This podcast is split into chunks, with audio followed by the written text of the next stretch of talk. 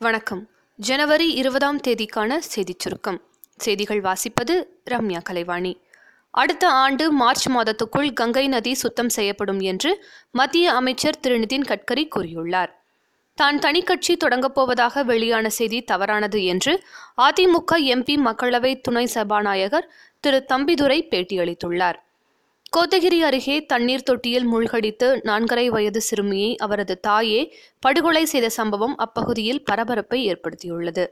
குழந்தையை கொலை செய்ய வறுமையே காரணம் என்று தாய் வாக்குமூலம் அளித்துள்ளார். கரூரில் இருந்து சென்னை சென்ற தமிழக அரசு பேருந்தில் பேட்ட படத்தை திருட்டுத்தனமாக போட்டு காண்பித்ததை பார்த்த ரஜினி ரசிகர்கள் அது குறித்து சமூக வலைதளத்தில் தயாரிப்பாளர் சங்க தலைவர் விஷால் மற்றும் போலீசாரிடம் புகார் தெரிவித்துள்ளனர்.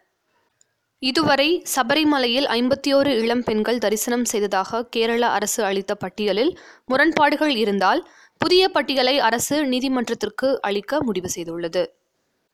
மத்திய அரசின் கடன் இரண்டாயிரத்தி பதினான்காம் ஆண்டில் இருந்த கடன்களை ஒப்பிடும்போது நாற்பத்தி ஒன்பது சதவிகிதம் அதிகரித்து எண்பத்தி இரண்டு லட்சம் கோடி ஆகியுள்ளது தெரியவந்துள்ளது. சொத்து வாங்கும்போது இருபதாயிரத்துக்கு அதிகமான தொகைக்கு ரொக்க பரிவர்த்தனை செய்வோருக்கு வருமான வரித்துறை நோட்டீஸ் அனுப்ப உள்ளது விராலிமலையில் கின்னஸ் சாதனை படைக்கும் நோக்கில் இன்று ஜல்லிக்கட்டு நடைபெறும் என தெரிவிக்கப்பட்ட நிலையில் ஜல்லிக்கட்டு போட்டியை முதலமைச்சர் திரு. எடப்பாடி பழனிசாமி தொடங்கி வைத்தார். சபரிமலையில் மண்டல பூஜை மகரவிளக்கு பூஜை முடிந்ததை அடுத்து கோவில் நடை இன்று சாத்தப்பட்டது. செவ்வாயின் அடிப்பரப்பில் பனிக்கட்டி வடிவில் சுத்தமான தண்ணீர் இருப்பதாக விஞ்ஞானிகள் கண்டுபிடித்துள்ளனர்.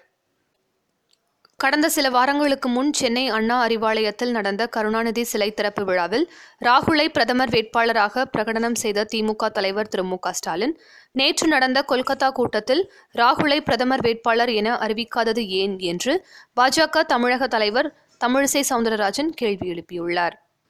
மக்களின் போக்குவரத்து பிரச்சினைகளை சரி செய்ய நவீன வாடகை சைக்கிள் திட்டத்தை ஸ்மார்ட் பைக் என்ற நிறுவனத்தின் மூலம் சென்னை மாநகராட்சி செயல்படுத்த உள்ளது.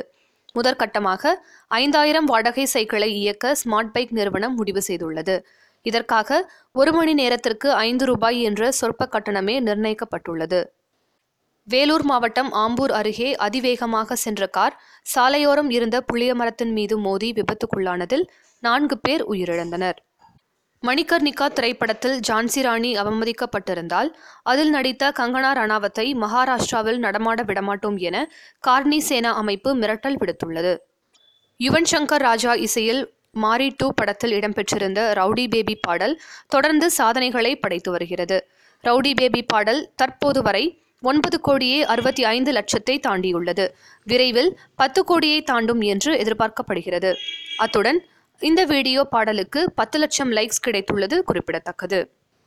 பன்னாட்டுச் செய்திகள். தென் அமெரிக்காவில் சிலி நாட்டில் யோகியும்போ நகரில் கடற்கரை பகுதிகளில் கடுமையான நிலநடுக்கம் ஏற்பட்டுள்ளது. இந்த நிலநடுக்கம் ரிக்டர் அளவுகோலில் ஆறு புள்ளி ஏழாக பதிவாகியுள்ளது. இலங்கையின் மன்னார் நகரில் தோண்ட தோண்ட தமிழர்களின் எலும்புக்கூடுகள் கண்டெடுக்கப்படுவதால் அங்கு பெரும் பரபரப்பு ஏற்பட்டுள்ளது. அடுத்த மாதம் நடக்கவிருக்கும் இரண்டாவது உச்சி மாநாட்டில் அமெரிக்க அதிபர் ட்ரம்ப்பும் கிம் ஜாங் அன்னும் மீண்டும் சந்திக்க உள்ளனர். அணு ஆயுத கைவிடல் தொடர்பாக பேச்சுவார்த்தை நடத்துவார்கள் என்று வாஷிங்டன் வெள்ளை மாளிகை அறிவித்துள்ளது. விளையாட்டுச் செய்தி. ஆஸ்திரேலியாவில் வரலாற்று சிறப்புமிக்க வகையில் டெஸ்ட் ஒருநாள் தொடரை கைப்பற்றிய இந்திய அணி அடுத்ததாக நியூசிலாந்தின் ஆக்லாந்து நகருக்கு சென்றுள்ளது. நியூசிலாந்தில் மூன்று வாரங்கள் தங்கும் இந்திய அணி அந்நாட்டு அணியுடன் ஒருநாள் மற்றும் டி டுவெண்டி போட்டித் தொடரில் விளையாட உள்ளது நாளைய சிறப்பு. தைப்பூசம் மற்றும் விளாதிமிர் லெனினின் நினைவு தினம். இத்துடன் இன்றைய செய்தியறிக்கை நிறைவு பெறுகிறது. மீண்டும் நாளை சந்திப்போம்.